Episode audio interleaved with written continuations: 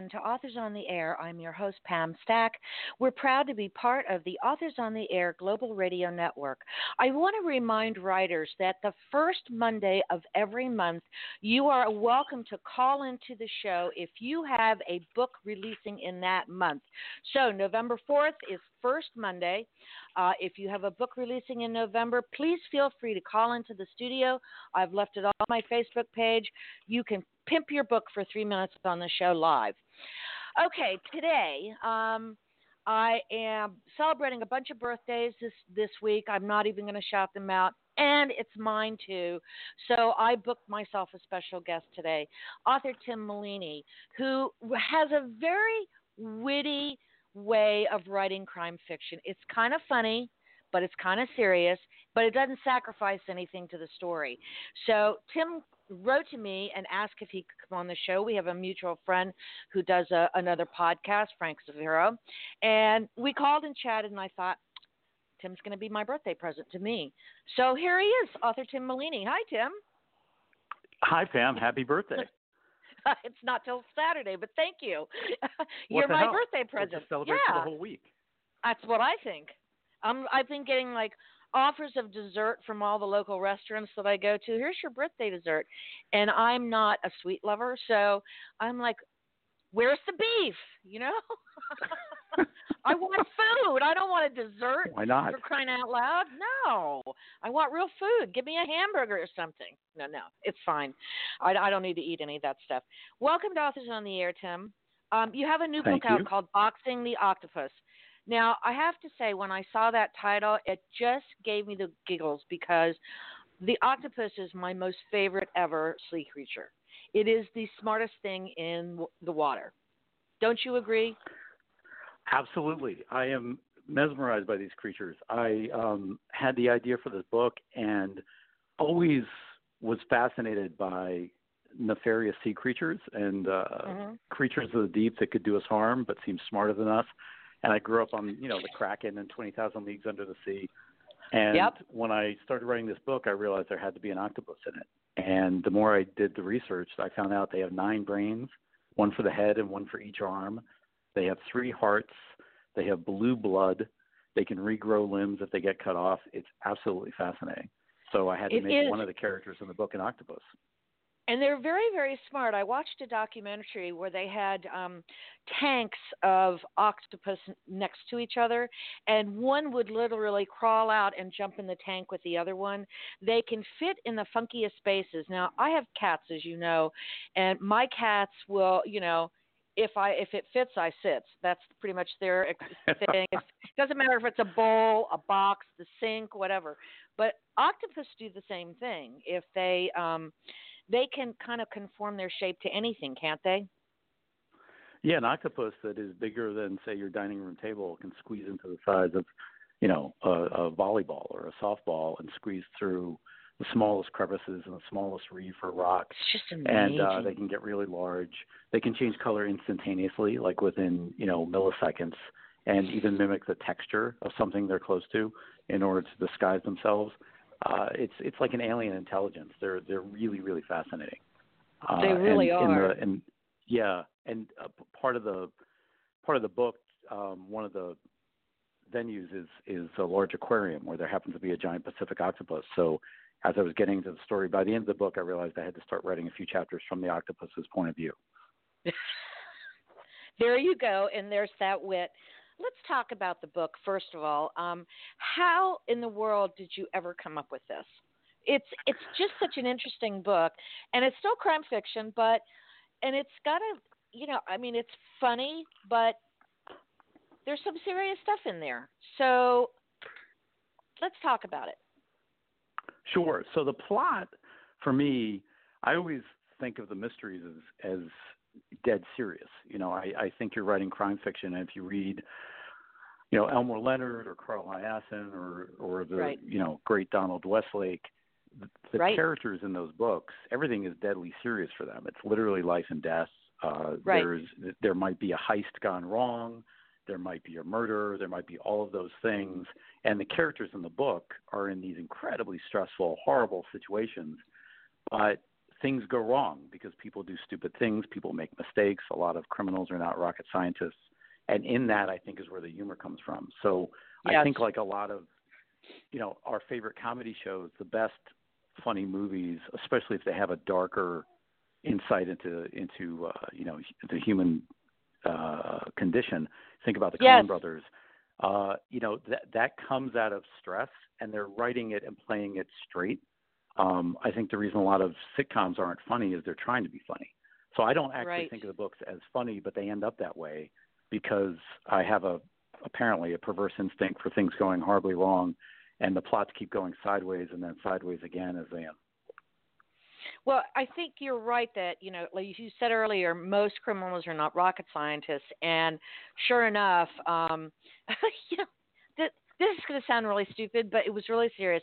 There was a huge um, marine life bust here in Southwest Florida a couple weeks ago. And um, the, the guys were stealing baby tortoises and turtles and had been busted before when the girlfriend of one of the guys had a baby alligator shoved down her shorts when they were pulled over by the police. now, yeah, exactly. Now, exactly. So, like, you know, you know, people that's a very bad thing of to be. Stress, right? Yeah, they're they're doing stupid things. It's a funny story, but there's it's a deadly serious story because, you know, poaching and selling our marine wildlife is horrible. So, um, right. and to and I'm thinking, you know, they have a video of her yanking this alligator out of the front of her shorts, a baby alligator, and I'm thinking this can't be real, but it is because people are stupid. You know. exactly, and and you know even the, even the master criminals, you know, it's it's always a question of uh, people with kind of a common goal but competing agendas. So in this book, yes. I mean, the book opens with what's fundamentally an armored car heist. There's a there's right. a a place in San Francisco, Pier 39, that's one of the most visited tourist destinations in the world. I've and actually the, been there. The yes. Yeah, yes. right. So it's it's it's Grand Central for all the tourist traps you could possibly imagine, from the yes. stores to the attractions, and parts of it because of the local flavor are charming. And the aquarium is great. There's a bunch of cool stuff there, but it's truly built to attract and hold on to tourists, you know, like flypaper and get all their money before they can Absolutely. leave the city. And if you look at the amount of cash going through there and the way it's set up, years ago um, when I was I was researching my next book, I walked along the the pier there, and I noticed a an armored car, and there are these uh, roads that go behind the pier, and that's where the armored cars go to collect mm-hmm. all the cash from the different businesses. And I thought this would just be a great scene for an armored car heist. And at the beginning of the book, an armored car runs off the pier and sinks to the bottom of San Francisco Bay. And when they recover it, all the money's gone. And what that leads to is an investigation on a pier that leads into a bigger conspiracy around money laundering, but then an even bigger conspiracy still. And I think if you look at the bigger crimes that are happening in the world, they're always tied to something that gets you to something local and something smaller yes. and something a little more yes. petty. And all it takes is one or two people in the mix saying, I want to skim a little off the top, or maybe this will be my operation next week and I'll knock off this other guy. And then the whole thing goes sideways and then the whole thing gets exposed. And right. I was kind of fascinated by that, of this being kind of the tip of the iceberg. And I also thought, what a great place to bring together some truly bizarre characters that uh, had nothing in common except their their shared greed. And uh, by the end of the book, I really became rather fond of them, even some of the folks that might have more uh, sociopathic tendencies. Yep. Well, uh, people who are sociopaths are really interesting people because they never just quite realize how horrible they are, and they're right. they can be very cunning. They can be very cunning, and um, but at the same time, some of them are quite charming. So uh, it's it's an interesting dichotomy going on there. Um, you are kind of famous for having a sense of humor in your crime fiction. So um, tell me about why you write, Tim. And here's the thing: I don't mean you write because you have to, but what do you get out of writing? And what do you want a reader to get out of your writing? I think a lot of writers, especially mystery writers are writing the books that they love to read, right? They were so inspired and so taken away or were able to escape by diving into something, whether it's, you know, Sherlock Holmes or Michael Connolly or, right. you know, an Elmore Leonard. And part of it is telling yourself a story and that that challenge of what happens next or thinking about a locked room puzzle and trying to get yourself out of it and I think getting lost in that is there's nothing like it. I think I think it's um, it I, I think the writers who I know and admire would do that and tell themselves stories even if they weren't behind a keyboard. Uh, and I think part of what you get out of it is it, it changes the way you look at the world. I, I think in a way, yes, we're in the entertainment business, but it, it unlocks a certain amount of uh, empathy as well. And I think people connect with each other through books in a way that is unlike anything else. I think if you can talk to uh, somebody about a book you've both read and share that with somebody or say, I just read this and I loved it.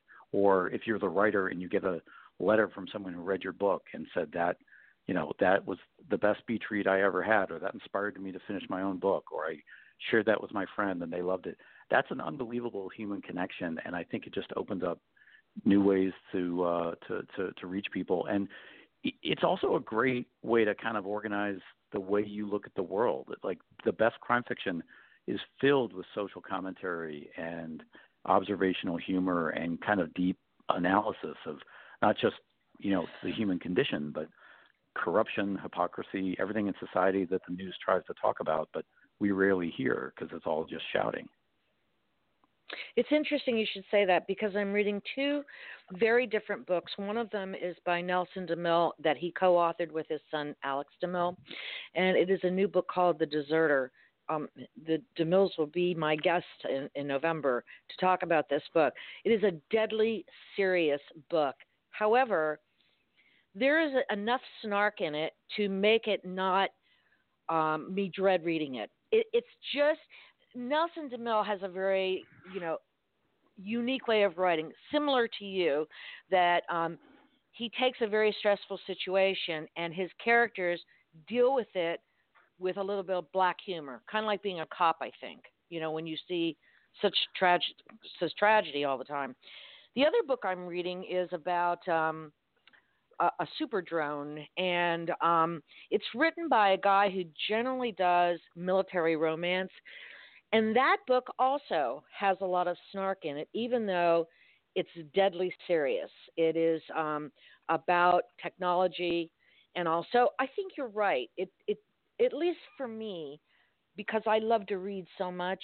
When I get to speak to, to writers like you, I feel even more invested in the book that I'm reading. And I love to be yeah, around absolutely. book readers. Yeah. I also I also think you nailed it. I, for me, the humor is you know twofold. Um, I, I went to a reading the other day with uh, John Connolly and uh, yes, wanted to hear him talk about his latest book. And and you know his books are unbelievably vivid and very dark. Yes, but yes. He, in his talk to to the audience, he mentioned uh, you know the the reality that he's he's very aware that a big part of his job as an author is to entertain and right. I think there's different forms of entertainment. You know, you can get people lost in the historical vividness of a of a of a period piece novel. You can you can uh, scare the hell out of people in you know in a book, and sure. that's a that's a different kind of escape. Like in my case, I think the humor is is twofold. One, uh, again, those are the books I love to read. They're you know whether it's uh, the Irish writer Declan Burke or uh, you know somebody like even Ross Macdonald, a classic noir right. writer yeah. who had that snark in it. it Absolutely. Those smiles, that that dark humor, uh, that is is it makes harder subjects more accessible. You can get closer to it and look at yes. it and deconstruct it in a in a very observational, even you know apolitical way. Uh, yes. And it brings you closer to it. So I think in a way, from a writing standpoint, for me, it lets you get closer to tougher subject matter. Uh, it makes complicated subjects more entertaining and accessible, and also it's a hell of a lot more fun. Like for me, there's enough. I yes. live in New York City right now. I used to live in San Francisco. There's enough day-to-day stuff coming at you and stress that when I pick up a book to escape, I'd like to I'd like to smile. You know, I'd I'd, I'd like to uh, uh, that's more likely going to get my attention and, and make me want to share it. So I think again, you you write what you love to read. Yeah, I and you know I love to read everything except for horror. Um and I don't like cartel books because I'm from Miami and you know that was the city of the original cocaine cowboy. Remember shootouts at the mall close to where I oh, used yeah. to live and when the FBI agents were killed in Suniland and and so on. So I think it's a particularly brutal crime to be writing, a genre to be writing in, and I there's nothing humorous at all, nothing in any of the cartel books I've ever read. So I try to stay away from those. But I do like reading across genres too, because a lot of people diss romance writers, but they also are on the scene of social commentary in ways that nobody else can can be. So I appreciate that, and I suspect, like I compare your writing to Elmore Leonard, who I just loved. He was my favorite, favorite, favorite mystery writer when I was younger. I used to love Same. reading all his books.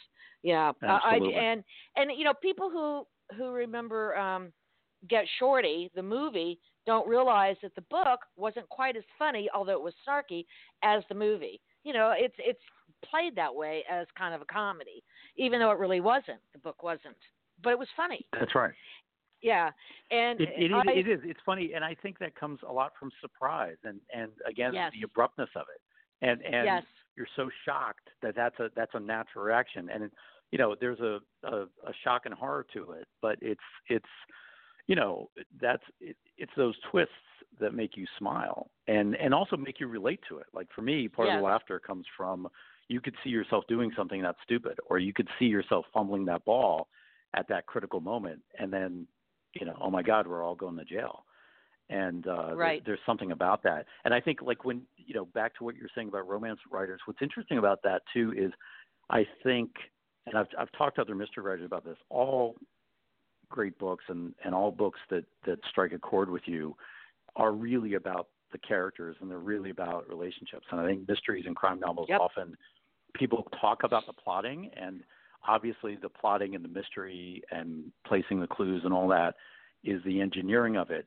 But the plot is driven by character, not the other way around. yes, And once you Yes. know those characters, really what you're doing is setting those characters up for beautiful collisions. You're just putting them in motion and looking for those interactions to happen and that's what's going to drive the plot. And you hear writers say, I don't really know where this is going next. I think there's Well- some truth in that. You want to write organically.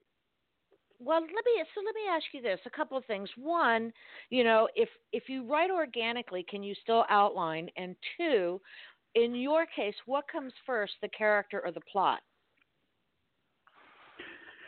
I'll answer the second question first. So for me, it's less the plot first, but I do usually have a triggering event in mind. I, I have Mhm. something in mind, like, you know, what if this person fell off this bridge, or what if this armored car got jacked, or what if, in fact, this place wasn't what you think it is, but was, you know, the tip of this giant iceberg of a conspiracy, that kind of thing. And then Right. you start asking yourself questions and all that. So that's usually sets the the premise in motion. And then after that, I jump right to character and I start thinking about who would populate that world, who would be involved in that, and you branch off of that. And it's very much from a character standpoint. The outline question is fascinating because in uh, the mystery world, it's I want to say like two thirds, one third don't outline to those who do. Maybe it's 50 50. Um, but a lot of the writers, I realized after I was a couple of books in that the writers I most like to read and that my writing was most often compared to, none of them outlined.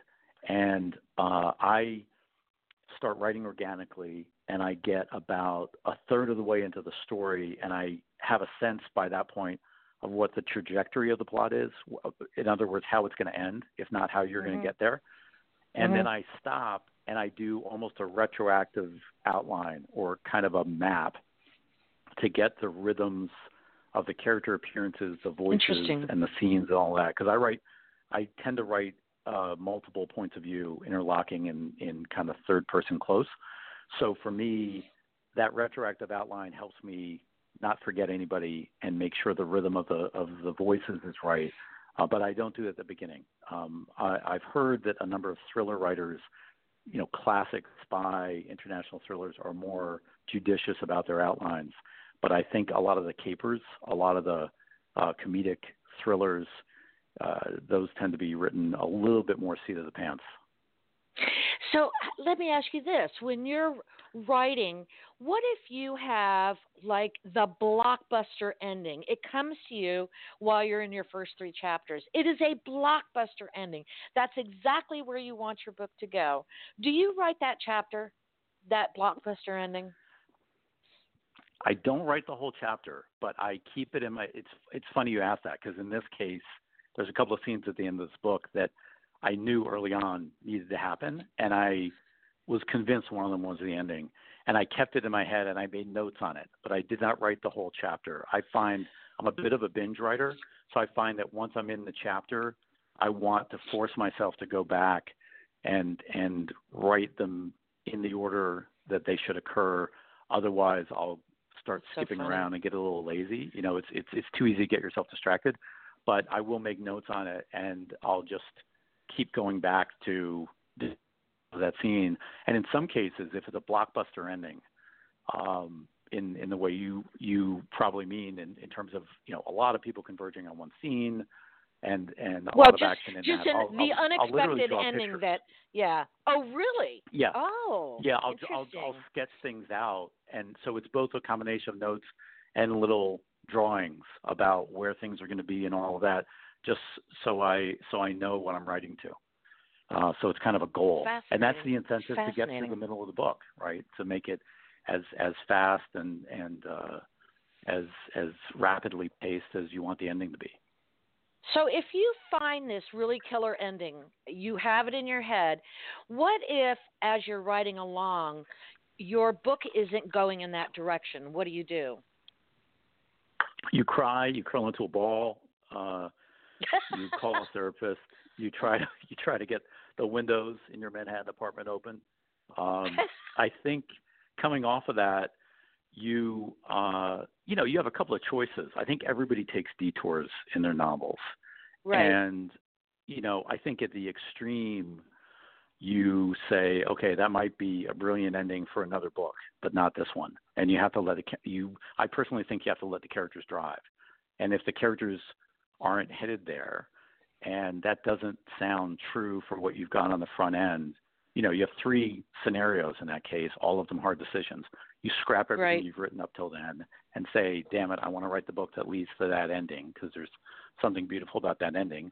Or you Right. say, the book I'm writing now right now, which I have a lot of heart for, isn't going to end that way because that's going to feel, you know, that's a, that's a, that sounds like a bullshit Hollywood ending slapped on the end Right. of something that is not really that right.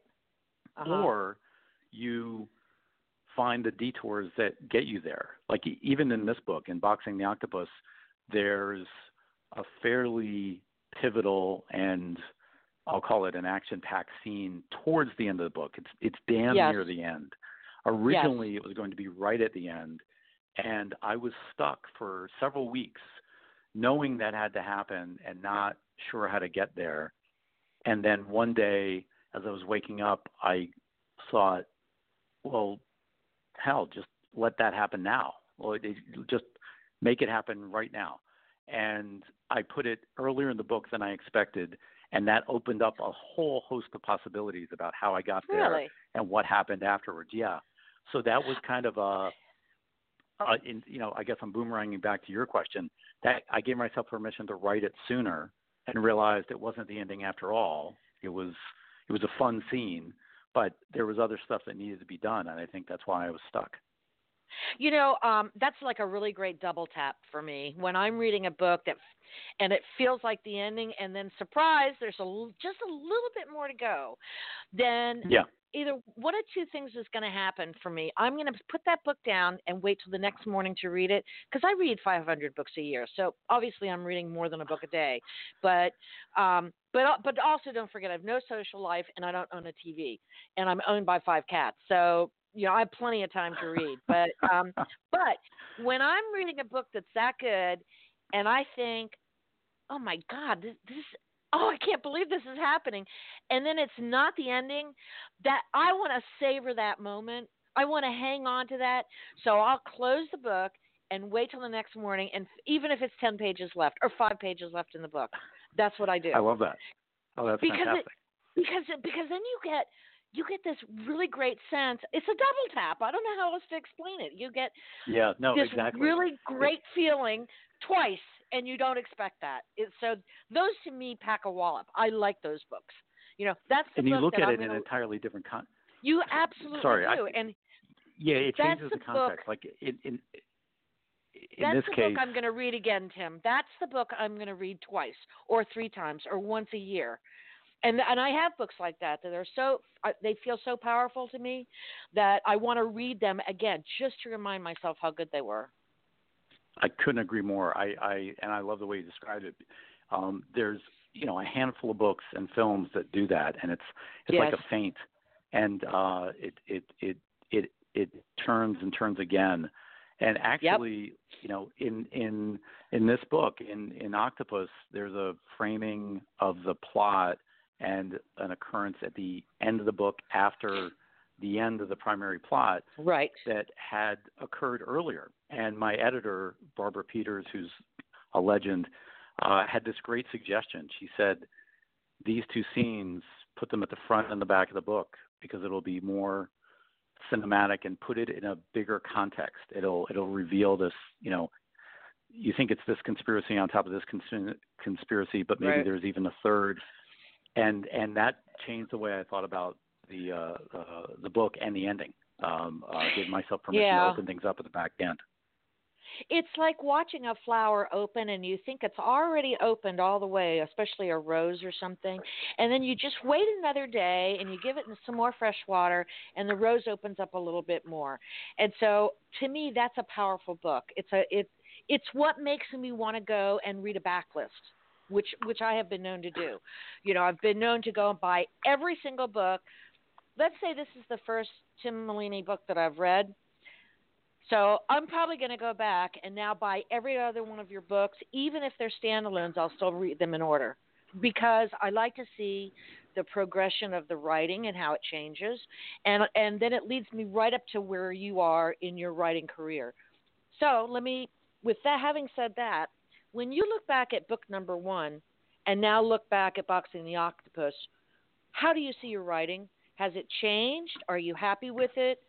Have have you? I know you've learned more, obviously, but tell me how you what what you look at your writing and think about your writing career as a writer.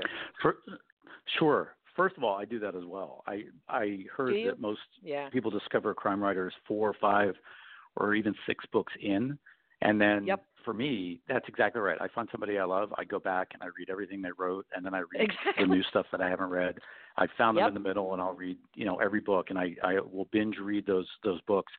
In my case, um, I'd written uh, sh- short stories, uh, mystery mm-hmm. uh, short stories, and um, those were getting some attention and and were getting picked for various anthologies. And I was trying to work out how to write a novel and Stealing the Dragon was my first novel, and it and it got picked up and got really um, uh, wonderful reviews because people seemed to like what I was doing with the genre and and and the way it was kind of a mashup of, of different subgenres, I guess, in the in the mystery world. And mm-hmm. I look back at that book, and um, you know, I am I re. It's funny you ask because I, I looked at it again as I was as as I was writing this most recent one, and I'm really happy with what I did with the characters and establishing the characters and the voices, uh, especially considering when I look back versus what I know now. I didn't know what the hell I was doing, and I was working through it chapter by chapter. You know, skinning your mm-hmm. knees and, and scraping your elbows as you go. Uh, and I think the key to being a successful writer, especially in something that demands the pacing and plotting of crime fiction, is you have to get to become a really good self editor. And the way I write now is completely different just because I've learned so much about how to get out of sure. your own way, where to take the words out and all that. So I look at that first book and I'm very happy with how it turned out, but getting there took so many different drafts and learning how to spot, you know, where where are you going on too long? How long uh, does this passage need to be? Do I need that much exposition? Right. That kind of thing.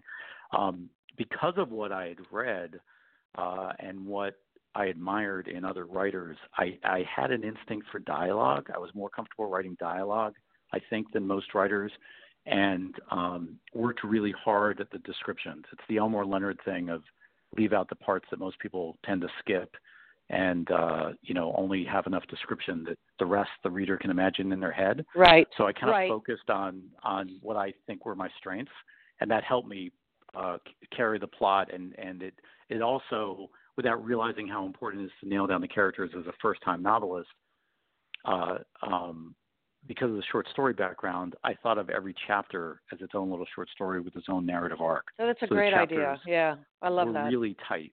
So that yeah. I think is something. Sometimes you read novelists and then you go back and your four bo- books in the past, and the books feel a little slower and a little more, you know, drawn out.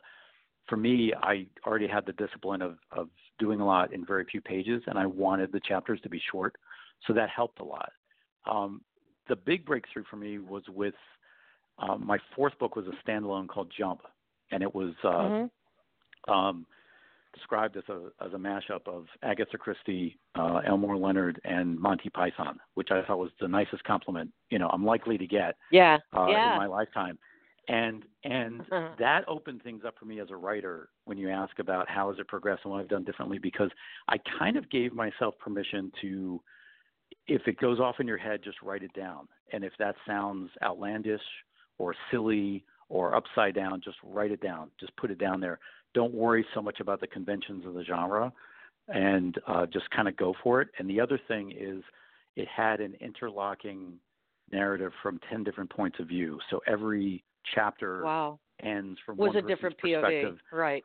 Yeah, and the next one opens with almost matching dialogue from a different point of view m- more like jump cuts in a movie, right? Okay, I just So went and bought that- the book, by the way. I just went and bought it. Oh. It's a Sam McGowan adventure, so I just bought it. I want you to know you have another sale on that because Thank you. because, Fantastic. because it's it sounds so great to me that that's what I I want to read it now. So um, Thank you. I've already started on my road back with you. I'm, I have to go back now and start from the beginning. I want to interrupt you because you mentioned something about you know write down whatever comes into your head. It, it's interesting that I have heard that process described as a first draft process akin to throwing up words on the page. You just that's the first draft. You just throw out the words there, you're throwing them out on the page, and then you can figure it out on your next round of, of edits.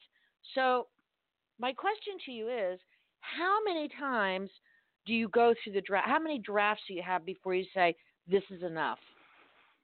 And how do you know? So, do you uh, put it down? Do you walk away? Do you ask some, you know, a trusted first reader? What's how does that happen? a, a terrific writer of uh, legal thrillers, John Lescroart, uh, who's Yes. you know a best-selling author. My friend. Uh, he always yes. talks about, um, and I love his writing, and and he's he's an amazing talent and uh, He is a great an human amazing being. human and being. He, really is. Amazing human being, and he um, he talks about genius mode and idiot mode, which which I love as a description. And genius mode is you're behind the keyboard and you're a goddamn genius, and you're the best writer since Shakespeare, and everything coming out of your fingers is sheer poetry, and this is just Right. brilliant. And then the next day or later that day, whenever you edit, you look at what was written, and you say, "What idiot wrote this? You know, what what what moron put these words on the page?" And I think that's the discipline. I think that is the, uh, and I know some writers who literally don't look at their first draft until it is done. They just keep moving forward and they just keep writing. And then some writers will obsess about every single chapter until it's a perfectly polished, you know, Yes. apple, and then they move on to the next one. Um, I'm sort of in in between in that I, uh, at this point, have an instinct for how the story is going to be told, and I do let the voices, the the dialogue, often carry a lot of the narrative, and I can get through that chapter fairly quickly. The next day, before I start writing the the, the following chapter, I give it a quick pass through, and that's obvious stuff like redundant words, shortening certain sections, and cutting words out. But I don't obsess over it. It's just it's but it just also kind of a gets trimming. you in the it gets you in the mood to Yeah. write the next doesn't it to write the next one or to remember where you left off and where your story is going That's exactly right. It's literally a, it's almost a uh, it's like an editorial glance to sure. make some cutting and then get on the balls of your feet and jump into the next chapter. So it's it's kind of a step back to spring forward type approach, and I do that. And then when the first draft is done, uh, after that, typically then then I'll you know take a, a, a closer look at everything from from front to back. Uh, and then the third pass, I kind of jump around. There's certain chapters that by then I know are pretty critical. Like you really need to nail this chapter, and this is a really important scene, and I'll obsess about those. Some of those I'll rewrite, you know, a dozen times, and wow. it's it's not moving all the furniture around, but just sharpening certain things because you know that that's sure. just a, a, a pivotal thing for you. So you mentioned that um, that you like to write dialogue, and I think you're right. A lot of writers don't. As a matter of fact, Shannon Kirk was on last week, and she said she hates writing dialogue. She avoids it whenever she can, is possible. She will do anything to avoid dialogue. I, on the other hand, am a dialogue lover. I would rather have dialogue because to me, the pace is a lot quicker and I get to know my characters better in the book. Um, if I if I listen to them talking, and there are times when I actually read dialogue out loud because I like the sound of it. I like how it's written. That's us to me, that's a really good writer who can write dialogue that makes me want to say it out loud because it engages a different part of your brain when you're hearing it versus reading it. So, so kudos to you because I think your dialogue is very is very good. I like it a lot, and it's again when I go back and read this book again next year, I'll I'll know what parts I'm going to be reading out loud again. So kudos you. to you. The, the, You're welcome. It, it's um, it, it's interesting because I think some writers think of dialogue as oh damn, I have to explain something, or this someone's going to go on and on. Yeah. And we've certainly we've certainly read you know books. Uh, I'm sure both of us where nobody would say that. Nobody talks like that, and they're explaining too much, and that's too much exposition. Right. And I think if you give right. yourself permission to just write the way people talk, but then make sure it's action. Dialogue is action. That's movement. Yes. Somebody wants yes. something. There's always some play about the dialogue. You're establishing yes. a relationship, you're establishing intimacy, you're holding back a secret, you're deceiving somebody. And right. there's as much action in a piece of dialogue as there is in a car chase. You just have to think of it that way. And it's a way to move along.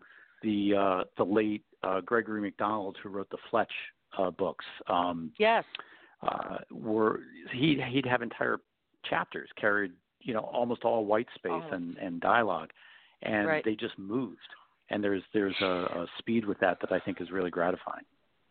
Uh, there is one thing, though, I will say about dialogue that makes or breaks a book, and that is, and I have said this often on this show, that I want to be able to read dialogue without Tim said and Pam said. Yes. I want to know the difference between who the characters are just by the words they use, their tone, their the the the vocabulary, everything. Uh, if if you can make me read a book and I get through that without saying, well, they sound exactly alike, you know, or I don't know any man who's going to say, oh, you you know, oh, you look delightful tonight, you know, guys just right, right, right. Hey, you look hot, babe. You know, that's what they say. If I can't tell the difference between characters, then that knocks the it, it's a speed bump for me. You know, there and, completely. and I don't think and I think that's yeah. No, I think I, I they, say a lot of writers underestimate the intelligence of their reader too. By the and and here's the kicker: the fact that we are readers gives us a little bit more IQ than the person who doesn't read. So so don't insult me and talk down to me in dialogue or anything else. Does that make sense to well, you? I think yeah, I think what's what's great about that observation too is, you know, dialogue is visual. You want to be able, Elmore Leonard said, you want to be able to visualize the people based on how they talk. And I think that was a brilliant, brilliant piece of advice. And um, I think similarly with descriptions, you could be lazy about it. The reader is going to know you're lazy. Attention yeah. to detail matters and what strikes the eye and what are you trying to do. It's all tiles in a bigger mosaic. I mean, that's the way I, I think about Absolutely. everything. So if it's a physical description of, you know, a, a sign outside a bar, and there's a bit of dialogue there or there's music playing all of that is setting a mood and those are the yes. details that that matter And I, I think you're right. I think readers will get impatient or call bullshit on that, and it and suddenly it takes you outside the book. You're not in the book it does. anymore. You're not. It does. You're not, when I you know, notice things like that, uh, when I notice someone who's describing the sky in every different shade of blue there is, that leaves me out of the story. You know, it, and you're right about Leonard saying, "Don't write the stuff that readers don't want, are not going to read." I mean, that's paraphrasing, of course, but but the fact of the matter is, it's true. And damn, I just looked at the clock. I have been taking up so much of your time. We've been on the air for 40 minutes. I am so sorry, but it's one of the fa- most of fascinating. It's one of the most fascinating conversations I've had with a writer in a long time. I cannot thank you enough for making my birthday interview so special, Tim. Please tell everyone where they can find you on the web. I will. I am at uh, timmaleeny.com, which is T I M M A L E E N Y dot com. And I look forward to meeting all of you online and in bookstores all across the country. And Pam, I loved every second of this. So thank you thank so you. much. And happy birthday. Thank you. Thank you so much, Tim. Uh, and I want to thank the listeners and thank you, Mom and Dad, for making all this possible. Have a good night, everyone, and I'll see you later. Bye.